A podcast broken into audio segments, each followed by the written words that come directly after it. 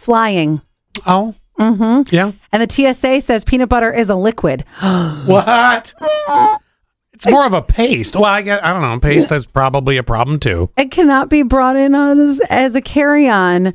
The TSA released, What kind of weirdo takes a tub of Peter Pan on a plane with them? but sometimes you get those. Now, this you can bring. It's those little, um, they're like the little sample packs of Jif or whatever. Again, that's your go-to snack while you're flying.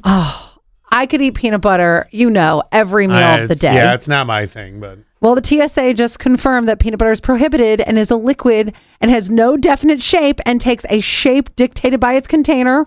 And these spreadable items, even like jam, also considered liquids. Please do not bring your PB and J aboard the flight. Thank you very much. what if it's in sandwich form? Can I bring that? Right? It took on the shape of a solid, right? Yes, exactly my point. I As think long about as, it. As long as it's not over three ounces. Oh, I guess not.